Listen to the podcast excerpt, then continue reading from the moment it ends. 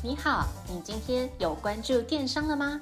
本节目由电商研究所制作播出。在最新一期的电商百问系列里，你即将听到最新、最接地气的一百题常见迷思，包含电商、创业、经营、行销等资讯与故事，每天一集，带你快速进入电商领域。百问百答，百业鼎新，百业兴隆。我是主持人 Alice。欢迎来到电商百问，让你四方来宝，八方进财，金银财宝滚滚来。欢迎来到电商百问第四集，在这一集会告诉你电子商务的获利模式，想经营电子商务能够选择的平台种类，以及电子商务的未来趋势。只要搞懂这个三大重点，你也能迅速从电商小白变成电商达人。如果你决定要做电商，那就一定要了解这个产业的未来趋势。小米创始人雷军曾经说过一句话，他说：“创业就是要当一头站在风口上的猪，风口站对了，猪也可以飞起来。” 这句话听起来好像很有乡土味，好像很搞笑。但是呢，这句话是非常实在的哦。的确，创业就像是放风筝，如果呢你没有先看好风向，跑得再快，跑得再努力，风筝都不会飘起来。但是如果你看对风风向，抓好时机，很简单就可以把这个风筝放得又高又远。所以呢，在经营电商的时候，掌握这个未来的电商趋势，绝对是不可或缺的重要元素哦。那在本集里面，我们会告诉你怎么样去抓这个趋势，怎么样花最少的力气赚最多的钱。那我们先来温故知新一下，在前面几集我们已经告诉大家电商是什么东西，那电商创业可能会有哪些迷思。在破解迷思之后呢，下一步我们就会带领你来思考，你到底适合采用哪一种电商经营的策略？那你要怎么来掌握这个电商的趋势？那还没有收听的朋友，请帮我到这个呃节目的清单去去收听前面几集的内容。那已经收听的老朋友呢，非常感谢你们。那如果想知道更多的细节，那就到我们的部落格去阅读更多的精彩的文章。我们把全部的宝藏都放在那里了。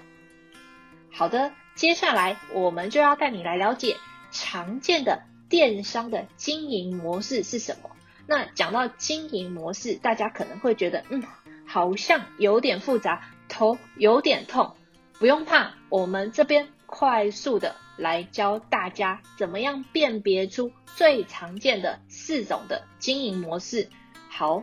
第一种呢叫做企业对企业，英文叫做 business to business。那一般业界最常使用的简称叫做 B to B。第二种叫做企业对一般消费者，英文是 business to consumer，简称 B to C。第三种叫做消费者对消费者，那英文是 consumer to consumer，简称 C to C。第四种啊是这个线上对线下，online to offline，那简称是 O to O。那这边快速念完之后，肯定大家啊头晕脑胀，对，我英文也不太好，所以我的发音也没有这么的标准哦。那各位电商伙伴不用担心。基本上呢，这个电商的模式、获利的模式，这个经营的模式呢，主要就是去看这个出货的人，就是这个最前面前面的那一格，to 什么东西？那这个什么东西呢？就是这个对象。好，那我们接下来逐一来讲解哦。在第一种这个电商的经营模式，企业对企业到底是什么意思呢？那这个企业对企业，也就是所谓的 B to B，也有人把这个模式呢叫做公对公。那公对公的意思就是指企业跟企业之间透过网络来进行不管是金流、物流、商流的合作，甚至呢，包含连资讯的交流的交易，也算是 B to B 的范围哦。对一般的大众来讲，大家会觉得，这个 B to B 听起来有点陌生。好，那我们用简单一点的例子来想象哦。比如说，今天你想要卖一个东西，那透过网络呢，你可以网上去找到可以提供给你这个商品资源的厂商，甚至是中盘商，就是会找到这个货源。那在这个所谓 B to B 的电商平台呢，它的意思呢，就是利用网络来连接这整个商品的上游。中游、下游以及各种企业，让彼此之间可以来进行交易的这个平台哦。最著名的例子就是这个美国的 Amazon，这个 Bezos 所创立的 Amazon，它除了除了呢来做一般对消费者的这个生意，比如说你可以到它的网站上去买书、去买这个圣诞节的礼物之外呢，它也把这个主意啊。打到企业老板的身上，他们从二零一四年开始经营这个 Amazon Business，那就开始来做这个企业的生意。那在这个平台里面啊，目前有数百万的企业的买家。那在二零一八年的时候呢，他们的整体营业额已经达到一百亿美元了，而且他们预计二零二三年非常厉害哦，他们预估。全球 B to B 的商业电子商务的交易营业额将达到一点八兆的美元哦，这是一个非常惊人的数字。好的，那我们来来讲解第二种电商的经营模式，就是所谓的企业对一般的消费者。那这种模式呢，也是我们日常生活里面最常见的电子商务的模式哦。大家一定都有使用过，也有身历其境。那我们这边来让你想象一下，你可能在用，但是你不知道，这个就是所谓的 B to C 的电商的经营模式。举例来说，今天呐、啊，要夏天要到了嘛，那我就想要买我的新衣服。那打开手机，那我就开始来逛哦，最近的韩拍。自拍有没有我喜欢的衣服？然后呃，我就开始进行比价、进行浏览、进行逛街。看到中意了之后呢，我就来进行下单。下单之后，这个商品就会寄到我家来，这笔订单就成立了嘛。那这整个模式模式，这整个流程呢，就叫做所谓 B to C 的这个电子商务的模式，就是企业呢把它的商品。放到网络上去卖，那消费者呢就直接上去下订，所以这个模式就叫做所谓的 B to C。那再举一个比较常见的例子，比如说，呃，我们可能会常常去 Momo 啊，或是 PC Home 啊，去购买一些日常的用品，甚至呢，你到 Apple 的官网去去下订 iPhone 或是下订 Mac，这些都算是 B to C 的这个经营模式哦。那第三种。叫做消费者对消费者的经营模式。那消费者对消费者的经营模式听起来好像有点奇怪。嗯，为什么卖东西给消费者的还是自己是消费者啊？为什么呢？那这个模式它真实的这个展现的样貌是长怎么样呢？你可能会有点困惑哦。但是呃，这个也是一个很常见的行为，你可能也没想到而已。比如说啊，你很会做甜点蛋糕。于是呢，你就把自己的产品拍照，然后放上了虾皮，或是放上了 Facebook 的粉丝社团，或是放到了 IG 上面去做贩售。那又或者是说，哎，你家里有很多用不到的二手品，你就把这些二手物放到这个旋转拍卖上面去拍卖。那这个流程，然后然后就会有人来下定，然后你就出货给他，然后就完成这笔交易哦。那这个流程呢，就叫做所谓的 C to C，就是所谓的 consumer to consumer，消费者对消费者的商务模式。那除了刚才前面有提到的虾皮啊、旋转拍卖之外的平台呢，台湾最早开始盛行的呢，大家肯定有经历过。如果没有经历过的话，就是我年纪比较大，最早开始盛行的就是这个雅虎的拍卖。那这个雅虎的拍卖就是呃，大家可以把商品放上去。买卖家可以把商品放上去，那这些消费者或是买家呢，就会在下面进行竞标的动作，加一、加二、加三、加一千这样，那最后由这个价高者获胜哦。那这个模式呢，就是都是所谓的 C to C 的商业模式。那我们这边也特别提醒大家，C to C 呢是针对这些想踏入电商的各位创业家。最简单也是最方便，也是最容易开始的这个电商模式哦。因为呢，只要你有商品，基本上你就可以开始你的电商霸业了。那入行的门槛几乎就是没有，因为你不用付任何成本，你就只要开通好账号，然后把你的商品放上去，然后再搭配一些照片呢，搭配一些细节的描述啊，这样就可以立马开始做生意。所以呢，用这种。C to C 的商业模式来经营你自己的呃店店家，经营你自己生意的人呢，基本上是没有门槛的哦。这边再次强调，没有门槛。那会不会成功呢？就只是看你会不会做，然后做得好不好而已。好，那接下来来讲第四种电商经营的模式，叫做线上对线下。所谓的线上对线下，就是 online to offline。那听起来好像更抽象了。没错，但是也很好理解。这个模式的概念呢，是指利用线上的网际网络的一些行销活动，去带动线下实体门市的交易哦。诶，这个到底要怎么做到？大家肯定现在都 email 很方便嘛，或是手机很方便，肯定有收过简讯，或是收过这个 email 通知你说。比如说，这边举屈臣氏的例子，可能屈臣氏最著名的活动就是礼拜六消费满四八八，商品再打八八折。你看，我不是屈臣氏的店员，可是因为我每个礼拜六都会收到这个讯息，每个礼拜五晚上也会收到他们寄给我的 email，所以我就会知道说，哦，礼拜六就是我要去屈臣氏补货的时候了。那他们就是利用这个线上的购物网站，或是利用线上的这个讯息的推播，去刺激消费者的购买的欲望哦。他就会让我觉得说啊，对，没错，提醒到我了。老诶，抽初五要讲财哦，就是之前有一个广告，就一个电视广告就是这样嘛，就是呃，每次到了初一十五的时候，就会播一个酱爱之味酱瓜的广告，然后里面就会有一个呃老老太太。还有一个老先生，然后他们的对话就是，其中一个人会跟他的伴侣说：“哎，亲爱的，明天要吃素哦。”那他们卖的那个酱瓜产品就是素食的产品嘛，然后所以消费者就会在初一十五的时候去比较有可能会去购买或使用他们的产品。那回到这个例子呢，就是因为现在的网络越来越发达，甚至比电视发达，所以这是一个新的电子商务的模式哦。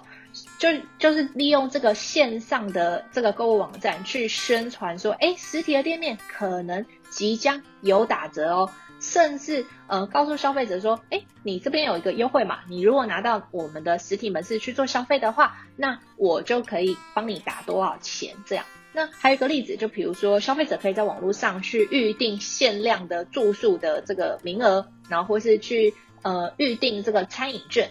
这些模式呢，都是所谓的 O to O 的模式哦。那目前台湾以 O to O 为模式经营的这个电商店家也越来越多，所以整个市场的趋势其实是往这个 O to O 的方方向去走哦。那我们这边做个简单的小结，刚才有提到这个电商的经营模式最主要有分成四种，但是呢还有很多很厉害的变体。什么叫做变体？变体就是说，有些人会把这个 business、consumer，甚至 online 或 offline 下去做排列组合，去发展出新的这个商经营电商的获利模式哦。比如说这个什么 B to B to C 啊，什么 C to B 啊，什么 OMO 啊之类的。那大家不用担心哦，大家都可以仔细的去盘点。自己未来想要创业的这个商品的类型，到底比较适合哪一种的经营模式来进行？这边没有一个标准的答案哦，端看你们自己的产业，端看你自己的商品，然后还有看你的呃未来会购买这这是这些商品的消费者他们的习性，他们的消费惯性，还有呃他们平常会从哪个管道来来购买哦，那你就可以弹性的去做这个电商经营模式的调整。那在这边我们要特别埋下一个伏笔，这个伏笔呢，就是我们这边刚才前面有提到，有一种电商经营的模式叫做 OMO。这个 OMO 啊，它的全名叫做 Online Merge Offline。那这个 OMO 是一个未来的趋势，也是我们 Cyberbiz 的强项。那我们这边偷偷的把它包装起来。等一下会再跟大家做说明哦，后面会特别拉出来的再来讲。好，那接下来跟大家来介绍三种电商平台。电商平台是什么东西？你现在已经决定要开始做电商了，那你的东西就要放到某个地方去卖。那这个地方是什么呢？以下我们来介绍三种常见的电商平台。第一种叫做通路平台。通路平台的意思呢，就是提供一个拍卖的平台给卖家，不管是提供给企业或是个人的卖家，总之这个平台担任的角色就是管理者的角色。那所以这时候就会产生一个三方的关系，就是这个通路平台，也就是所谓的管理者，然后卖家，卖家可能会是企业或是个人卖家或是各位电商伙伴，第三个角呢，就是这个消费者。那乍看之下，这个这个三方会是一个平和的状态，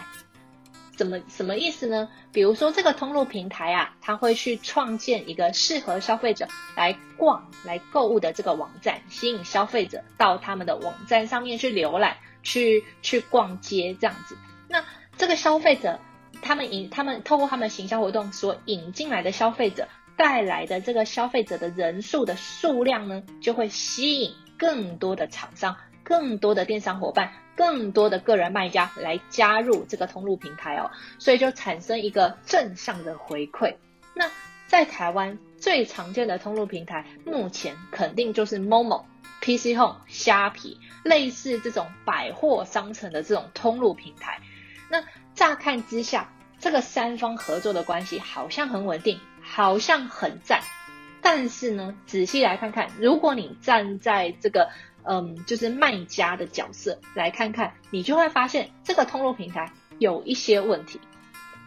什么问题呢？首先，因为他的身份是管理者的这个角色，所以他绝对不会去站在卖家的立场去考量你的成本以及利润。所以，当这些呃拍卖平台、通路平台不断的去做一些促销活动，比如说八八节满八八满八八八折多少钱之类的时候呢，它并不会去替身为卖家的你去量身打造适合你的商品的一个行销的模式哦，甚至也不会在乎你是否亏损。所以，只要到了各种节庆打节庆档期，各种店家就会有那种。营业额好像很漂亮，好像很多人来来订购你的商品，可是实际上呢，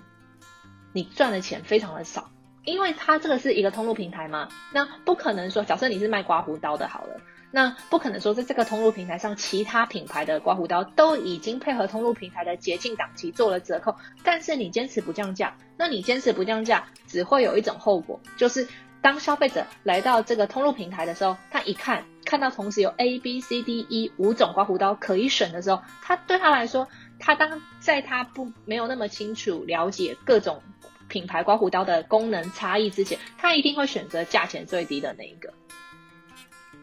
所以这就是嗯，通路平台的一个问题，就是他不会去考量你的。呃，利润不会去考量你的角色，所以当他在办这些行销活动的时候，很有可能会造成你早就已经入不敷出，可是为了为了跟上这波，为了跟上这波节庆，为了跟上这波提高自己品牌的曝光度，所以就做了一些错误的决策，造成你自己的营收可能不如你的预期哦。那现在就会有一个问题，假设你都小赚小赚小赚，那就没那就没没所谓，反正你的品牌也是曝光了嘛，大家大家各拿好处。但现在的问题在于，如果其实呢，你的成本跟你的营收早就已经入不敷出，你很有可能会被这个通路平台制造的表面数据给误导，甚至等到最后你赔到脱裤了，都要去跳海了。那时候才发现，那时候已经来不及了。此外，这个通路平台还有一个对这个卖家很不利的地方，就是呢，你做的永远就是这个过路客的生意。什么叫过路客的生意？你就是一个简单来想，就是你就是一个摆渡人。你把这个是这个消费者摆渡到了这个拍卖平台，在拍卖平台他们选购了他们喜欢的东西之后呢，再摆渡回去这个消费者的手上。简单来说，比如说你透过 Momo 来卖商品，出货的人是谁？是某某。跟消费者结款的是谁？是某某。消呃消费者拿到这个包裹，这个包裹上面印的 logo 是谁？也是某某。打开这个包裹之后，里面可能会塞一些宣传的传单，这些传单宣传的是什么东西？也是某某。所以啊，讲难听一点，你做的再久，卖出多少东西，营业额数字再怎么漂亮，你永远都不知道你的商品卖给谁。此外，你永远没有办法累积你的客户资料，你永远都在当一个摆渡人。那另外呢，你也会被这个通路平台掌握这个销售的命脉，因为他们这个销这个通路平台，他会帮你去管理你原本是专属于你的会员嘛。那他甚至可以来跟你就是进行议价，或是来谈哦。就比如说，我们之前有听过某一个通路平台，他有要求厂商要来分摊他的行销费用，不然他就把他的后台锁起来的事情哦。那所以啊，综综合以上所说的，你在通路平台去上架你的商品，肯定有一些优点，但是呢，它肯定也会有一些负面的效果。那这些负面的效果是你愿意去承受的吗？或是当发现发生这些负面效应的时候，你要怎么去进行风险控管，让你的损害降到最低？那这些都是身为呃要跨足来进行电商创业的大家要来想、要来思考的。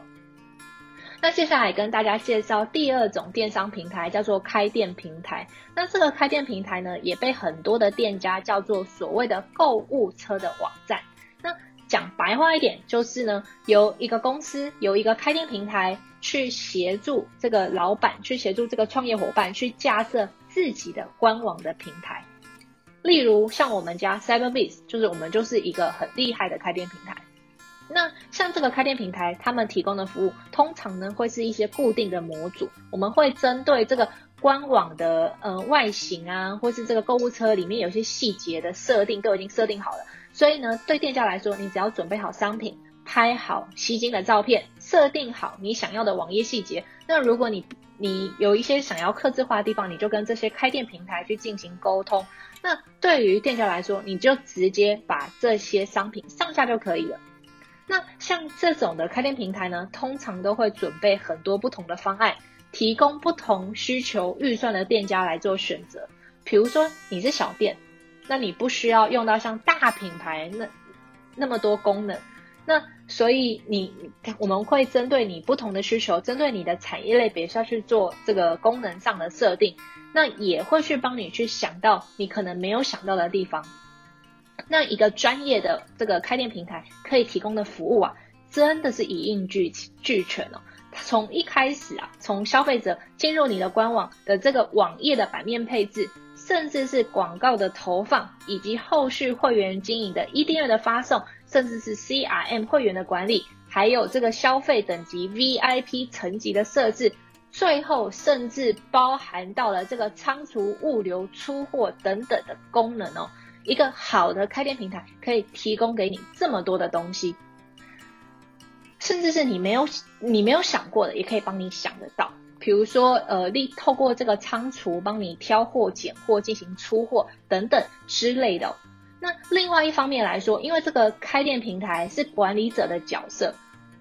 所以呢，呃呃，对不起，因为这个开店平台跟前面提到的通路平台是不一样的角色。通路平台是管理者的角色，所以为了便于管理，他们会让这个消费者变成他们的会员，而不是变成单一个品牌的会员。但是呢，在开店平台这边，你只要架了自己的官网，那这个消费者到你的官网去消费之后，他就会变成你自己。专属的会员哦，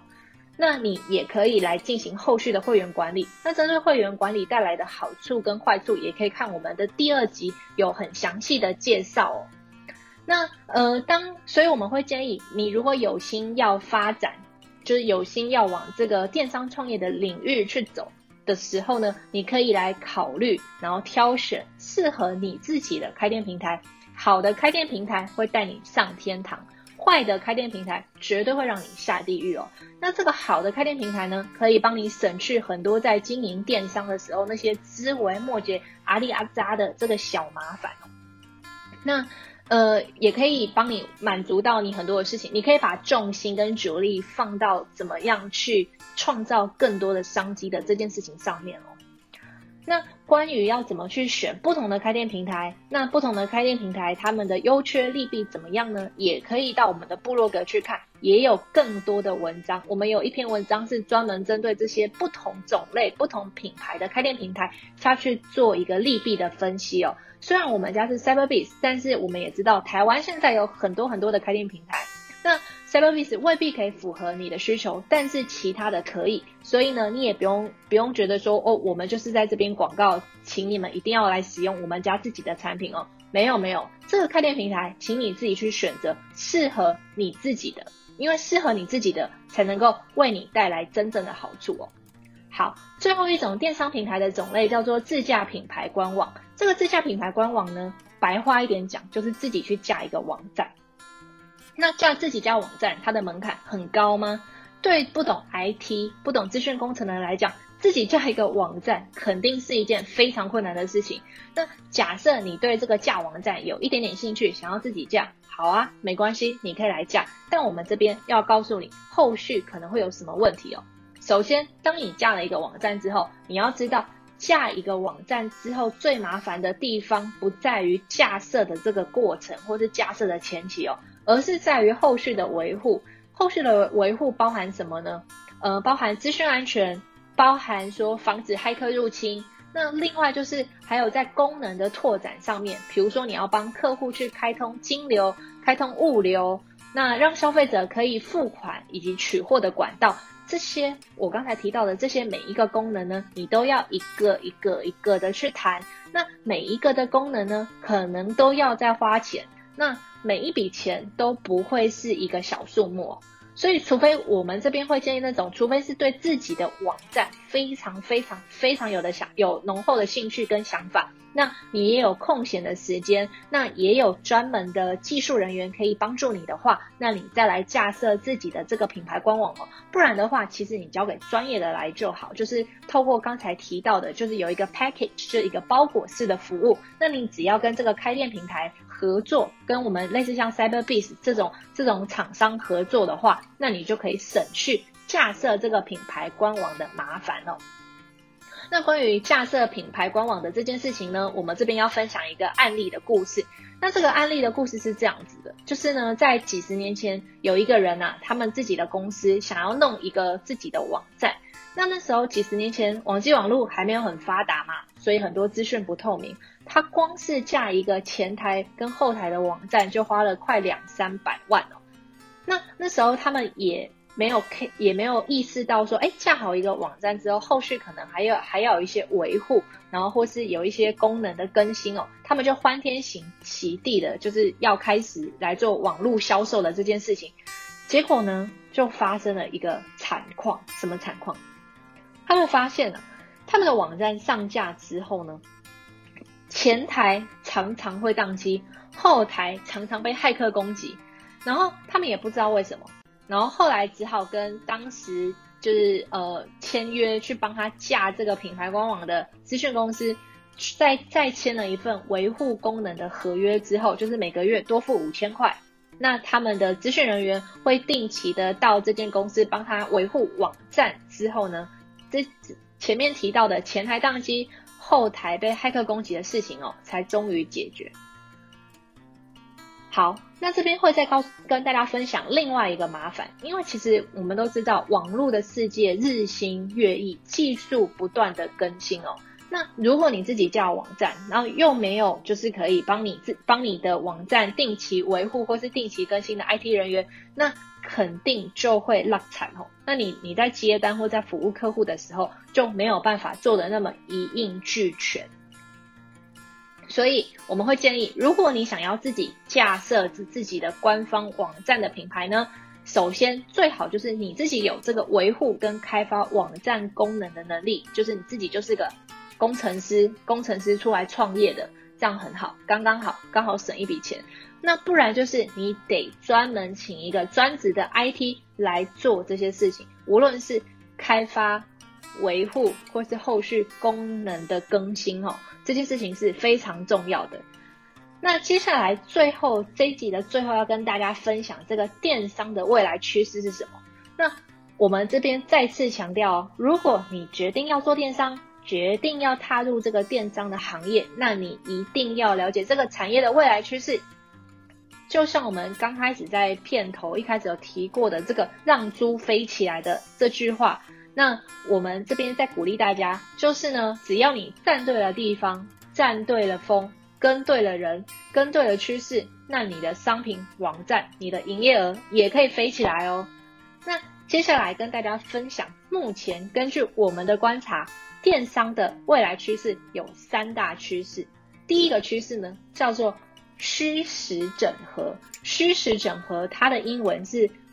Online Merge Offline，简称。OMO 就是刚才前面有提到的，我们这边要好好的再来说一次的电商经营的方式哦。这个 OMO 指的呢是线上还有线下融合的一个商业模式，那也就是现在电商界里面常常在讨论的新零售的模式哦。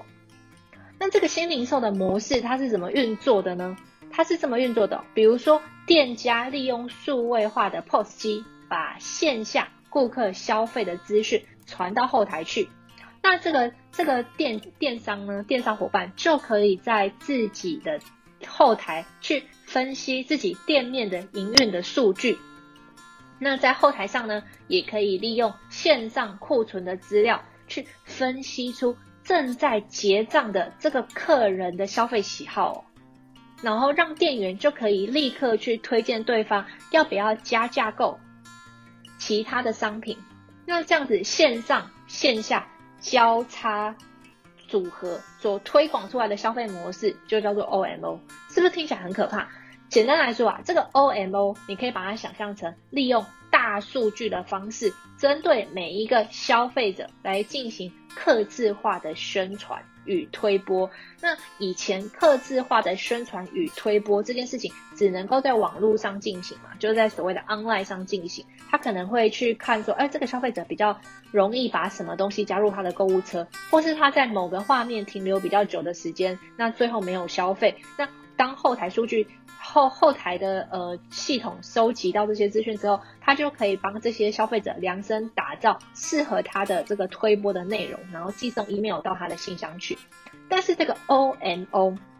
跟刚才提到的 O2O 不一样的地方在于，这个 OMO 啊更可怕，它可以直接啊，就比如说这个消费前面有提到，这个消费者一到你的门市要来消费，然后这个 POS 机一刷条码。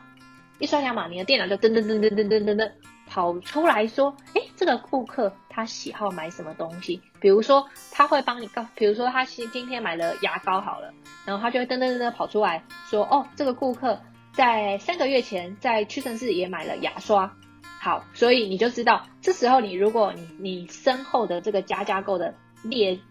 货架列上面如果有牙刷的话，你就可以问这个顾客说，哎。你之前有跟有在我们的店买过牙刷，然后时间有点久了，不知道你现在用的呃状况怎么样啊？有没有在需要购买新的牙刷呢？那我们现在后面有可以加加购的商品哦，你可以花比较少的钱把这个产品带回家，那这个店员就有很大的机会会在会再多消费了一个一个商品，这样，这就是 OMO 厉害的地方。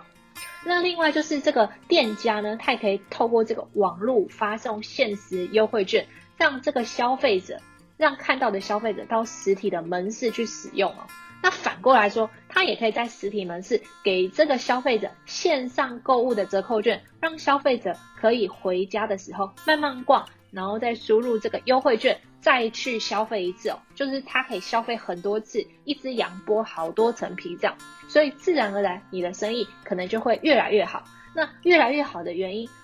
最主要就是因为你有去考虑跟考量到到你的门市或者是在你的网络上购买下订单的这些消费者，他们每个人的消费的习惯哦。像比如说，我就不太喜欢在这个现现场的门市立刻决定要买什么东西。我喜欢先在家里面先看好我要买什么东西，之后呢，再到实体的门市去摸一摸我想购买的商品。像对于有我呃像我这种消费习惯的人呢，如果你你对于像我这样的人是采用 OMO 虚实整合的方式来攻破我的话呢，我就会有非常大的机会会在你们的店家去进行消费哦。那我电商的未来趋势，第二个呢，叫做付款与送货方式的多元化。因为科技的发达，其实付款的方式也是日新月月异。过去就只能透过去邮局汇考汇款啊，或是到银行转账的方式来来确定来来进行消费哦。但是现在其实有很多 online pay，比如说网络啊，或网络 ATM，或是 Line Pay，或是街口等等多元的付款方式。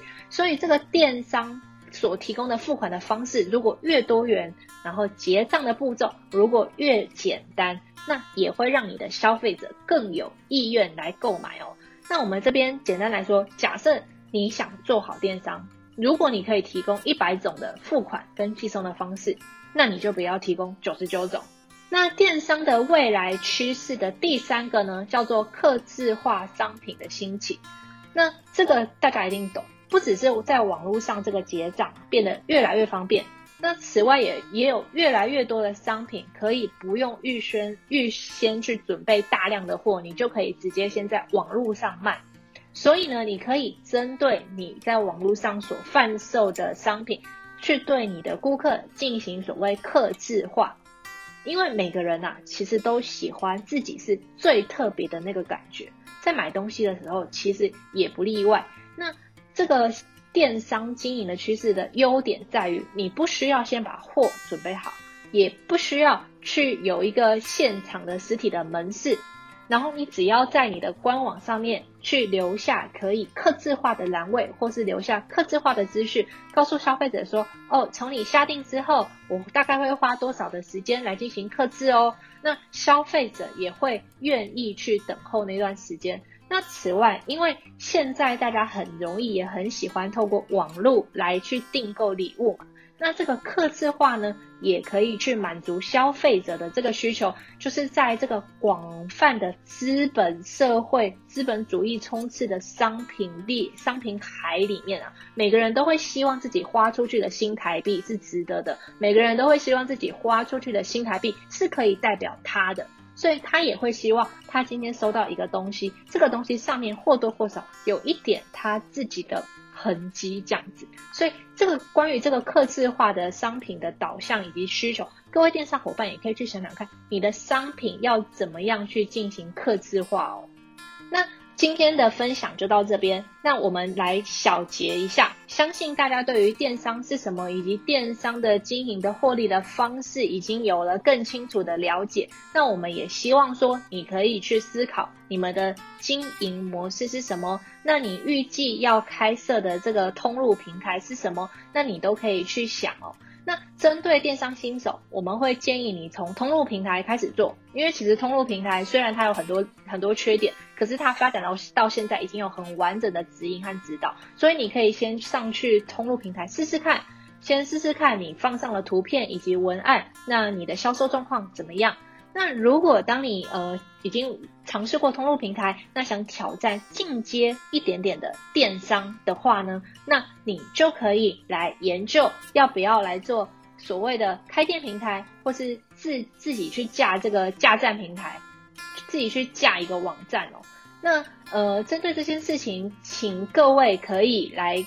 我们的部落格看更多的文章。那如果有想要透过这个下站平台来上架您的商品的话呢，也可以就是呃点击我们的这个描述框里面会有一个立即联系开店顾问，可以联系我们 Cyberbiz 的顾问哦。那我们的顾问就可以去跟你互互相合作，去找出最适合你的这个官网呈现的方式，那也会帮助你上架你的产品哦。那今天的分享就到这边，谢谢大家，我们下次再见。谢谢您的收听，我们下次再会。若您有任何问题，欢迎透过描述框的电邮与我们做联系，也可以到我们的布洛格官网去观看与阅览最新的文章。那我们下次再见喽。